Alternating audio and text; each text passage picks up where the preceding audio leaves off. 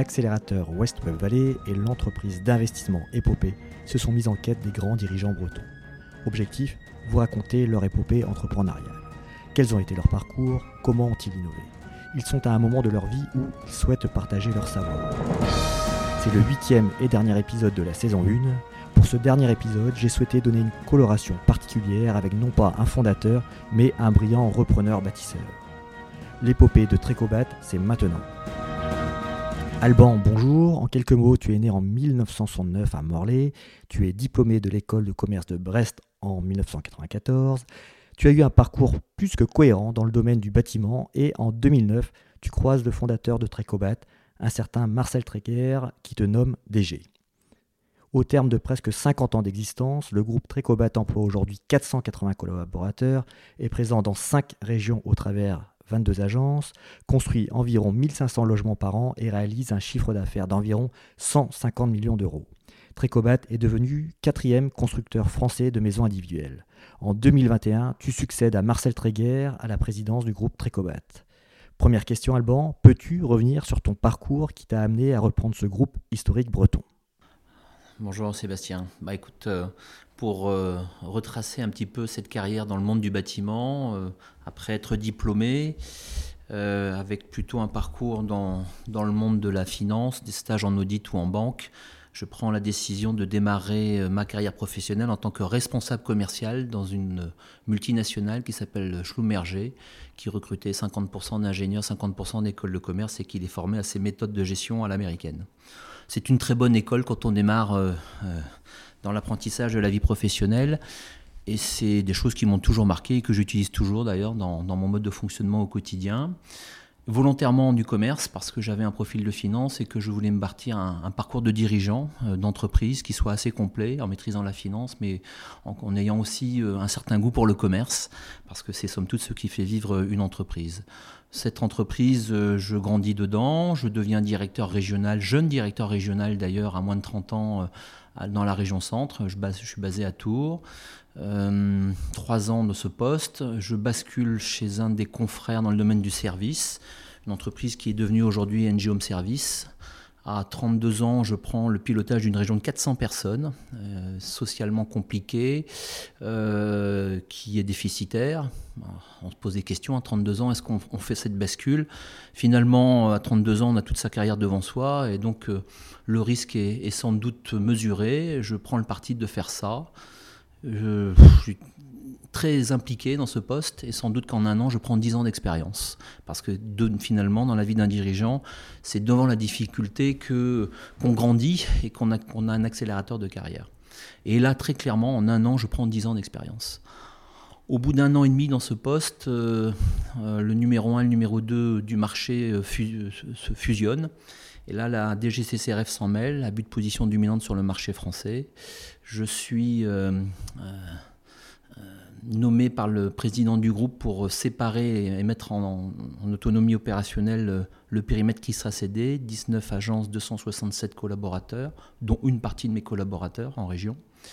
Euh, je monte le dossier de session avec KPMG et de fil en aiguille dans le chemin, euh, dans la réflexion, eh bien, d'une posture de cédant, je suis dans une posture de repreneur et donc j'informe assez tôt le, mon président de l'intention de faire cette reprise. Alors, euh, c'est pas avec mes petites économies de, l'époque, bien évidemment que je peux le faire, mais euh, ce président a eu l'élégance de me laisser choisir mon majoritaire. Et donc c'est avec une banque d'affaires qui s'appelle la banque Lazare que euh, j'ai repris ce périmètre, que nous avons repris, puisque nous étions plusieurs à reprendre ce périmètre. C'était en 2001. Euh, donc il y a maintenant 20 ans, euh, et avec un vrai projet social pour l'entreprise. C'est une entreprise de maintenance de chauffage qui s'appelle CHAM, euh, qui est aujourd'hui une filiale d'EDF, puisque EDF a, repris cette entreprise en 2006. Entre 2002 et 2009, avant de revenir chez Tricobat, j'ai fait 26 acquisitions dans le cadre de ce périmètre, donc beaucoup de croissance externe. Donc je rappelle, 267 collaborateurs au moment de la reprise, et quand je suis parti de cet ensemble, euh, nous étions 730. Donc euh, une, grosse, une grosse croissance et beaucoup d'intégration opérationnelle, un, peu, un peu des sites un peu partout en France. Un actionnaire comme EDF, c'est pas c'est pas le monde de l'entrepreneur. C'est le monde de la politique, des réorganisations permanentes. Ça m'a sans doute un peu fatigué.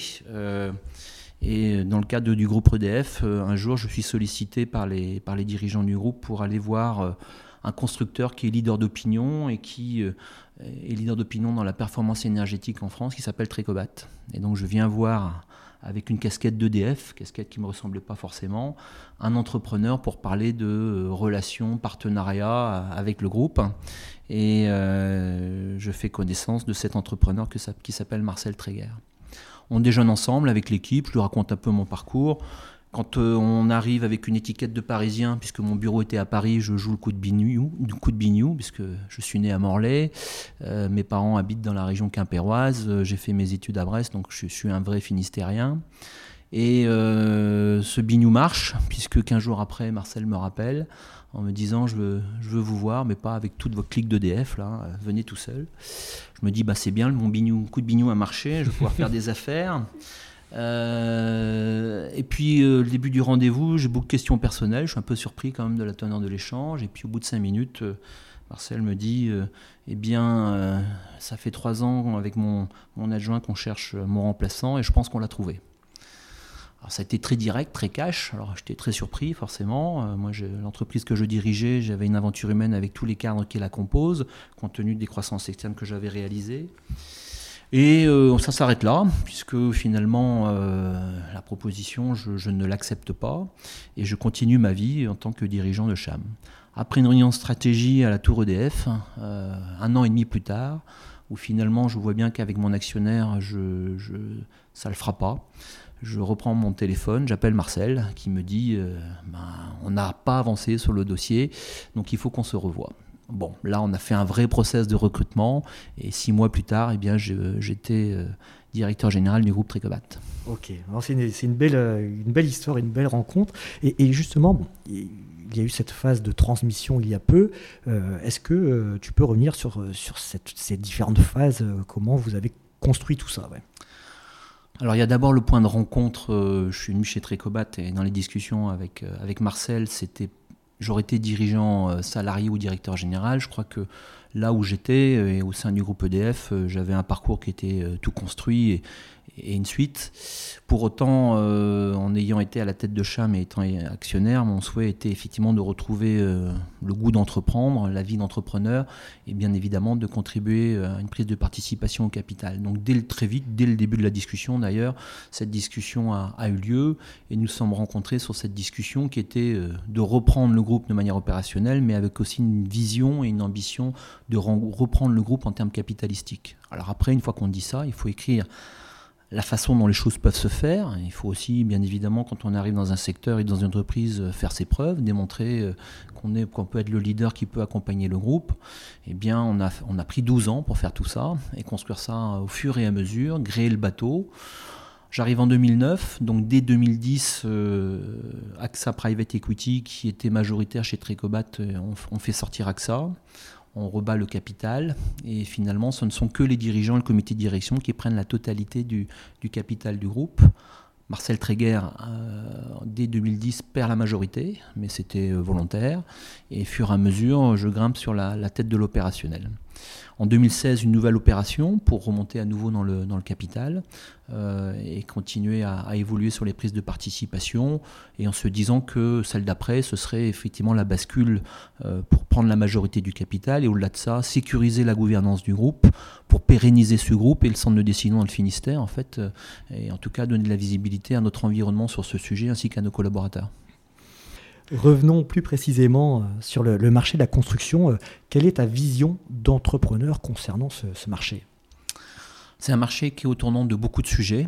Euh, je rappelle que la construction et l'immobilier est au, chemin de beaucoup de sujets, beaucoup de sujets réglementaires d'abord, avec lesquels on doit s'adapter de manière permanente et là, on est euh, en 2021, et eh bien, il y a une future réglementation environnementale qui va s'appliquer en 2022. Il y a une loi sur euh, euh, climat et résilience qui va contraindre notamment les extensions urbaines, en tout cas, ou l'artificialisation des sols.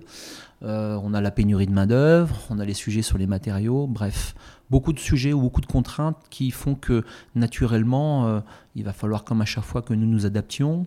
Mais pour autant, une fois qu'on dit ça, sans doute que les, marqueurs liés à la pénurie de main-d'œuvre va sans doute faire que la construction sera de plus en plus souvent sur des sous-ensembles euh, en usine. Et nous avons deux usines. Nous avons investi euh, une première usine il y a 10 ans euh, ici à l'Anilis et une deuxième usine il y a 3 ans en région rennaise, avec notre objectif de répondre pour partie à la pénurie de maçons euh, auquel on doit faire face et pour pouvoir construire des maisons en termes qualitatifs qui, soient, qui apportent beaucoup de satisfaction. Euh, donc cette pénurie de main-d'œuvre, on doit, on doit la gérer de cette façon-là. Euh, le deuxième sujet, c'est euh, la partie environnementale. eh bien, les contraintes environnementales montent dans tous les secteurs, y compris dans le monde de la construction. On a des engagements de construire un bas carbone. La future réglementation éclaire la voie jusqu'en 2031. Il y a des paliers à respecter. Et il est très clair qu'en 2031, sur le volet de la construction, la part du bois, et donc les choix que nous avons faits seront euh, fortement encouragés euh, dans la construction de maisons individuelles, mais dans la construction tout court. Et donc euh, les choix et les investissements que nous avons faits sont sans doute des choix extrêmement pertinents pour la, pour la suite. Tout au long de cette première saison du podcast, nous avons entendu tous ces grands patrons bretons aborder les sujets de, stratégie, de diversification et d'absorption. Quels exemples et conseils peux-tu donner à, ce sujet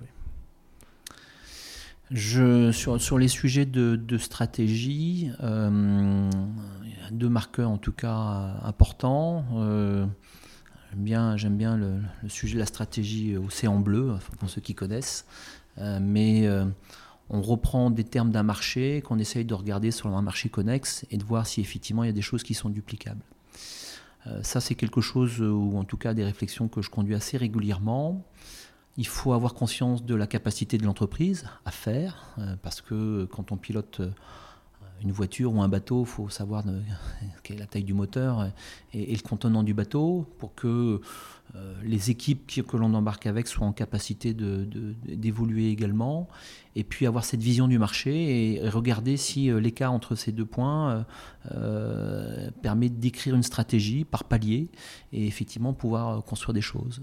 Lorsqu'on a fait l'usine, par exemple, dans le domaine du bois, un investissement de 5 millions d'euros, euh, à l'époque, nous n'étions que sur la maison individuelle en bois euh, et que sur le marché du contrat de construction.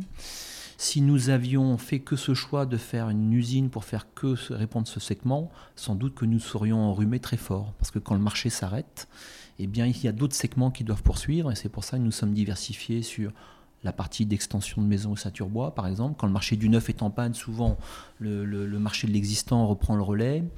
Euh, nous avons également travaillé et développé des activités dans le domaine du bâtiment tertiaire, voire des petits collectifs, de façon à aller attraper d'autres segments de marché et de sécuriser nos positions.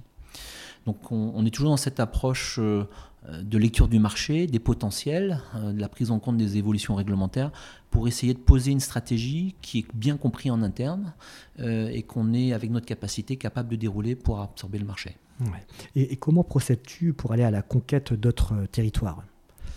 Alors de deux, façons, on a, on a fait deux, on a deux expériences ou oui, deux expériences ou deux modes de fonctionnement. Le premier, euh, quand j'ai pris la tête euh, ou la direction générale de Trécobat en arrivant, on voulait savoir si Trécobat était exportable. Et donc, euh, quand on fait de la croissance, c'est souvent par capillarité, en extension de territoire. Mais là, on voulait faire du hors-sol. Euh, et donc, on est allé planter un drapeau parce qu'on a rencontré un homme à Toulouse qui connaissait la maison individuelle et le marché depuis 20 ans. Et nous, on a dit qu'on lui apportait le process et on voulait démarrer de zéro à Toulouse. Euh, donc, ce n'était pas une acquisition, c'était une création ex nihilo d'une entité à Toulouse. Euh, ça nous a obligés à structurer notre système d'information. Euh, pour la première fois, on ne manageait pas au bout de bras, on manageait euh, au travers de, choses beaucoup plus processées. Donc ça a été la première étape sans doute de transformation du groupe. un pilotage à distance, de l'informatique, une évolution sans doute des collaborateurs euh, liés également à, ces outils, et puis un test laboratoire grandeur, grandeur géante, hein, puisque grandeur nature, puisque euh, en général pour aller chercher des prospects dans notre métier, les anciennes pratiques étaient euh, de faire un petit encart dans le journal euh, local pour se générer des prospects. Et bien là, à Toulouse, on a dit aux, dirigeants locaux qu'on allait faire zéro publicité et qu'on allait faire que du recrutement par Internet, ce qui était euh, à l'époque sans doute un peu nouveau. Et bien, on lui a envoyé tellement de prospects chaque semaine qu'il n'arrivait pas à suivre. C'était plutôt une bonne nouvelle. Donc ça a été vraiment un, laboratoire pour nous d'expérience, d'apprentissage et, de méthodes de management que, qui n'existaient pas dans le sein du groupe. Donc on a fait ça. Nous avons également fait euh, des croissances externes. On a fait une croissance externe en Charente-Maritime également. Donc, euh, euh, on va dire qu'aujourd'hui, la croissance externe nous permet sans doute d'aller plus vite, mais elle nous coûte aussi plus cher. Et que finalement, si on a les hommes pour conduire une croissance organique et aller planter un drapeau quelque part, on met tout de suite à nos standards de mode de fonctionnement l'entreprise. Et c'est des modes de fonctionnement qui nous vont bien. Donc en, plus des, fusions-acquisitions, euh, euh, Samsic, Glon, euh, Ledu, Verlingue, le Télégramme nous ont parlé de cette culture de, l'innovation. comment contribues-tu à ce sujet depuis ton arrivée chez, chez Trecobat Alors ça faisait déjà partie des jeunes de l'entreprise quand même, Trecobat, hein, puisqu'elle a régulièrement innové sur un certain nombre de sujets. Euh, c'est un de mes marqueurs forts aussi également hein, dans mes expériences précédentes. Euh, dans la multinationale dans laquelle j'ai démarré, euh, pas mal au, sein de l'innovation sur beaucoup de sujets, et puis après dans le domaine du chauffage également. j'ai retrouvé ces gènes-là ici chez Tricobat et forcément que j'y suis comme un poisson dans l'eau. Donc cette innovation, je, pense qu'il y, a trois éléments euh, importants euh, à prendre en compte, en tout cas euh, vu, de ma fenêtre. La première, c'est que chez nous, on a un organigramme qui, je ne vais pas dire qu'il est flou, mais j'aime bien entretenir un petit peu ce flou, parce que quand on est dans une structure qui est rigide dans son organigramme, on, fiche des positions et on empêche sans doute d'aller vouloir conquérir un terrain d'à côté. Et donc on ne favorise pas l'innovation. En tout cas, c'est ma vision des choses. On aime bien aussi euh, ici euh, que des collaborateurs qui ont des idées soient force de proposition. C'est valable bien évidemment dans notre département RD, mais c'est aussi valable pour la comptabilité, pour l'informatique, pour le commerce, euh, pour la partie chantier. Et euh, lorsqu'il y a des collaborateurs avec des idées qui nous semblent intéressantes, souvent euh, on les prend en chef de projet pour piloter euh, cette innovation, aller chercher l'expertise au sein du groupe pour constituer un petit groupe de travail et pour avancer sur la, sur la solution. L'innovation, on est très pragmatique, hein, elle n'est pas là pour se faire plaisir, elle est là pour faire en sorte qu'elle produise quelque chose et qu'elle soit un vrai avantage concurrentiel ou une vraie promesse consommateur. Donc c'est ça nos marqueurs importants. Et vis-à-vis de nos clients, en tout cas, on se dit toujours que lorsqu'on apporte du confort à notre client ou de la performance, c'est que euh, notre innovation, elle est, plutôt pertinente. Je prends un exemple. Hein. Euh, nous avons euh, fait partie d'un programme de recherche qui s'appelle Comepos, qui était là pour éclairer la future réglementation du bâtiment. Dans ce cadre-là, nous avons travaillé avec une start-up nantaise sur la VMI, qui est une nouvelle forme de ventilation par insufflation. Euh, nous avons fait un premier prototype avec la, villa iroise à Brest donc une version industrielle. Hein, donc dans la maison, c'est vraiment la version industrielle. Puis on est arrivé sur une phase commerciale qu'aujourd'hui on, implémente dans nos maisons. Et puis euh, on a développé un filtre avec un brevet euh, qui s'appelle le filtre ULPA, qui est un filtre filtrant et qui permet de filtrer l'air extérieur à 99,9%. Et c'est marrant parce qu'en ce moment, ce score-là ce score ou ce taux-là, ça parle à tout le monde. Euh, et on, voit que la qualité de l'air intérieur est, quelque chose qui est important. Et donc, euh, voilà un exemple d'innovation euh, sur lequel on a pu mobiliser les ressources internes et mettre au point ce système. Ouais. parmi les autres innovations, pour connaître un tout petit peu tout ce que tu fais, donc il y a du Trekea avec ce, ce, dossier avec Arkea autour de la blockchain. Euh, on parle de blockchain. Euh, Absolument. Ouais, justement, est-ce que tu peux en, parler oui, un oui, alors ça, euh, je rigole parce que ça surprend. dans le monde de la construction, en hmm. tout cas, blockchain, c'est pas un truc évident, quoi. Hein. c'est pas un truc évident. Ça fait maintenant 4 ans que, effectivement, je suis convaincu que la blockchain doit pouvoir nous apporter beaucoup parce que comme tous les, sujets de supply chain, la blockchain euh, est quasiment une évidence. Après, euh, euh, dans notre métier, on a beaucoup de sujets autour de ça. on gère beaucoup de données, beaucoup d'informations et on a besoin de sécuriser toutes les petites transactions intermédiaires. Et la blockchain est faite vraiment pour ça. Et aujourd'hui, la transaction immobilière, et notamment le contrat de construction, devient quelque chose d'assez complexe vis-à-vis d'un client qui finalement en perd un peu son latin, puisqu'il signe un contrat de construction, il y a un dépôt de permis dans lequel on va lui demander plein de pièces, il y a des récépissés, la banque va lui réclamer des pièces, le notaire va lui en réclamer d'autres. À un moment donné, euh, du parcours client, le client ne sait plus très bien ce qu'il doit donner, à qui et quand. Et euh, la blockchain a permis d'organiser un peu la donnée, de mettre les acteurs de l'écosystème autour de la table, les banquiers, les notaires, mais sans doute demain les collectivités par rapport au dépôt de permis, et permet de sécuriser la transaction dans le respect de l'écosystème de chacun. Et c'est ça l'ambition de Trekea, c'est de faire en sorte qu'on puisse dématérialiser la transaction immobilière en France au travers de cet applicatif. D'accord. Et hum, je, crois que euh, Trecobat est très compatible avec les startups. Hein. Euh, vous travaillez régulièrement. Là, tout à l'heure, à l'accueil, je voyais la, solution Guest Suite euh, autour des, avis. ouais, vous recevez souvent des, propositions de collaboration avec. Absolument. on, est, on est souvent sollicité. Alors, c'est vrai que quand on est sollicité, il faut avoir une certaine perméabilité. mais si finalement on passe son temps à recevoir des startups et qu'on n'en fait rien, on a perdu son temps. Euh, pendant un certain temps, quand même, on a perdu notre temps parce que finalement, euh, et c'est toujours la difficulté des grands groupes avec les startups, c'est comment, avec une startup qu'on trouve euh, avoir une super idée, je suis capable de l'implémenter dans mon organisation. Et dès que je la passe à, des opérationnels, il y a telle contrainte parfois qu'effectivement, le sujet finit par mourir. Et puis au-delà de ça, on, est, on vit souvent pas dans le même espace-temps. C'est pour ça qu'on a fait Nestor. Nestor permet d'avoir une colonne vertébrale qui euh, euh, pose notre parcours client et à chaque étape de ce parcours client, la startup ou les startups ont des choses à dire. Et comme Nestor, au travers des API qui ont été développés, est capable euh, de venir se pluguer à d'autres outils, eh bien, c'est assez facile pour nous dans le parcours client, si on trouve que l'innovation est pertinente, de venir l'interfacer l'intégrer au bon moment dans le parcours client euh, grâce à Nestor. Et c'est pour ça qu'on a constitué Nestor. D'accord, génial. Et, et c'est vrai que euh, vous commencez à réfléchir un tout petit peu à tout ce qui est intrapreneuriat euh, ou, pas du tout? Ah si, si, moi à chaque fois que j'ai des collaborateurs qui ont une bonne idée et, et qu'ils veulent amorcer les choses, bien évidemment qu'on sera content d'être le client fondateur de cet élément. Je vais prendre un exemple, euh, même si ce n'est pas un collaborateur euh, du groupe, mais il y a dix ans, euh, on s'est posé un certain nombre de questions, notamment sur la gestion. On a fait des groupes de travail, comme on en fait de temps en temps, mais lors de cette session de réflexion avec l'encadrement, on s'est posé la question de la gestion des déchets sur nos chantiers. gestion des déchets qui va devenir une obligation hein, réglementaire, mais ça fait dix ans que Trecobat a anticipé ce volet réglementaire, parce que c'est le sens de l'histoire. Et dans ce cadre-là, on a, on, a, on a identifié le fait que sans doute il fallait un prestataire pour ça, qu'il y avait un métier à imaginer. Et, de, de, de, cette idée, de cet élément, est née une entreprise qui est brestoise, qui s'appelle Géode Environnement. Euh, et Géode aujourd'hui euh, couvre sans doute 60% du territoire national et a un beau développement en franchise euh, partout en France, dans le monde de la construction. Donc voilà par exemple, mais mmh. ça aurait pu être un de nos collaborateurs qui dit moi ça m'intéresse de prendre l'idée et de la pousser et nous aurions été contents d'être clients fondateurs.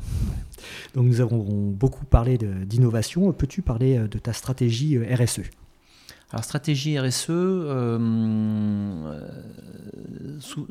alors la, première des choses peut-être, c'est que on ne sait pas toujours qu'on fait de la RSE. Avant, on faisait du développement durable, on faisait des choses parce qu'on pensait que c'était bien pour la planète ou bien pour nos clients. Mais dès que finalement on a commencé à poser un peu les choses, on s'est rendu compte qu'on avait beaucoup de, choses à dire parce que finalement, dans nos gènes, on avait beaucoup de choses à dire. Euh, quand je parle de la gestion des déchets il y a 10 ans, on le faisait sur nos chantiers, on le faisait également dans nos bureaux en récupérant euh, les papiers, en récupérant un certain nombre de choses et, et on avait déjà du tri sélectif. Euh, c'est pas un coup de marketing, ça, ça, fait vraiment partie des, fondements de l'entreprise que beaucoup de collaborateurs comprennent. Euh, et, ces collaborateurs, on les associe à ces éléments de réflexion. Donc, euh, on a couché une première carte RSE chez nous il y a maintenant à peu près 5 ans. Euh, c'était une première. ça a donné beaucoup de sens à beaucoup de nos collaborateurs, puisque d'un seul coup, on a donné, sur une carte tout ce qu'on faisait déjà sans, vraiment l'avoir organisé, en fait, hein, mais par conviction. Et on est en train de d'écrire notre deuxième carte RSE qui est en train de s'étoffer de manière euh, significative là. Et on, voit déjà qu'il y aura une troisième carte sans doute euh, derrière. Euh, alors, la, carte RSE, souvent, si on prend le volet réglementaire, on va se dire dans la carte RSE, je, je m'engage à répondre à telle réglementation, telle réglementation, telle réglementation sincèrement, une carte RSE, elle doit ressembler à, l'entreprise euh, dans laquelle on vit. Et chacun doit pouvoir se reconnaître au travers de cette carte. Et donc, on a euh, 5 gros marqueurs aujourd'hui dans cette carte RSE, euh, dans, cet écosystème que l'on décline après par des, branches. On a nos collaborateurs d'abord, et c'est un point important. Et là, on, dit ce qu'on a fait sur nos collaborateurs, nos clients, notre responsabilité citoyenne, puisque on est constructeur, mais on est aussi aménageur du territoire, on discute avec les élus, on est très investi dans la vie euh, associative, dans la vie locale. Et à chaque fois qu'un collaborateur est dans une association euh, et qui veut porter euh, le drapeau de Trécobat, on est content d'être sponsor et accompagner la démarche. Mais ça, c'est quand il y a une implication, hein, notre collaborateur, ça donne du sens. Et puis tout le volet de la gestion de nos chantiers, on parlait des déchets, des coffrets de chantier, de notre sécurité remarquable. Et, et, le cinquième élément de tout ça, c'est une patate euh, innovation, parce qu'effectivement, euh, on a beaucoup de choses à dire sur le sujet. Donc notre carte RSE commence à être euh, assez étoffée maintenant. As-tu des, conseils à, donner aux jeunes entrepreneurs bretons que, que, tu croises? As-tu du temps à, leur accorder? Oui alors, euh, j'ai fait longtemps partie du réseau Entreprendre. Donc, dans ce cadre-là, j'ai pu être tuteur de certains entrepreneurs euh, ou de porteurs de projets. Ça m'arrive d'ailleurs aussi de continuer à en recevoir, des porteurs de projets. Sous une autre casquette, je suis, président en procédure collective au tribunal de Brest. Donc, je, vois pour certains la fin du tuyau. en tous les cas, dans les conseils que, je leur évoque souvent, euh, c'est d'y aller déjà. Il euh, ne faut pas avoir peur. Il euh, ne faut pas avoir peur de l'échec. En France, de temps en temps, on a de se tromper. et si on se trompe une fois, c'est un échec et donc il ne faut pas recommencer. Sincèrement, le métier d'entrepreneur, si à chaque fois qu'on faisait quelque chose, on gagnait, ce serait formidable, mais c'est pas ça la vie. Et on apprend sans doute beaucoup aussi de ses échecs, euh, beaucoup, et sans doute beaucoup plus d'ailleurs. Et quand je traduit ma carrière professionnelle, c'est dans les moments difficiles qu'on apprend beaucoup. Et donc si on se trompe une fois, eh ben, c'est pas grave. Le jour où on recommencera une deuxième fois, on sera sans doute plus mature avec plus d'expérience. Le deuxième sujet, c'est euh, ne pas hésiter à échanger quand même avec son environnement et aller chercher les bonnes personnes quand on a un projet en tête. Je trouve qu'il n'y a rien de pire que l'entrepreneur qui est fermé sur lui-même avec ses convictions, parce qu'en général, c'est pas gage de réussite. Euh, ça marche pas, ça. Pas toujours, en tout cas. Et que d'aller confronter son avis ou de sa position euh, permet de se forger une vraie opinion. Ou, par rapport, de temps en temps, on voit euh, des startups qui pivotent. Hein, par rapport à une cible qu'on imaginait, on se rend compte que finalement, la fléchette, elle est plus au centre de la cible et il faut réaligner un peu le sujet. Et donc ça, c'est un autre point important. Et puis le troisième point, souvent, ce que je dis à, des entrepreneurs qui viennent me voir, c'est que quand tout va bien euh, et quand on démarre, bah, il vaut mieux prendre euh, et avoir des bonnes relations avec ses banquiers, parce que quand dans la position tout va bien, on crée de la, des relations. Alors que quand d'un seul coup on est en difficulté, qu'on voit son banquier, c'est pas forcément le bon moment pour le rencontrer. Ok, ok, ok. Euh, dernière question, es-tu d'accord avec moi pour qualifier l'histoire de Trécobat d'épique? Oui, à plus d'un titre, c'est une histoire euh, remarquable euh, d'une entreprise euh, née à l'Anilis avec un entrepreneur hors norme qui est Marcel Tréguer, je, je lui ai déjà dit plusieurs fois, avec l'intelligence des affaires d'un autodidacte qui a su s'entourer, qui a su développer ce groupe, qui en a fait ce qu'il est aujourd'hui, mais qui a aussi su transmettre à des hommes entrepreneurs. Et à ce titre, c'est vraiment épique. Merci Alban, c'était le dernier épisode de la saison 1. Je suis Sébastien Lecorfet, cofondateur de la West Valley et associé d'Épopée. N'hésitez pas à réagir et à partager ce podcast qui est disponible sur nos sites web ainsi que sur Apple Podcast, Spotify ou Deezer. Avec Épopée et la West Valley, nous ambitionnons de bâtir des champions bretons avec nos véhicules d'investissement et d'accélération dédiés aux PME et aux entreprises innovantes. Merci.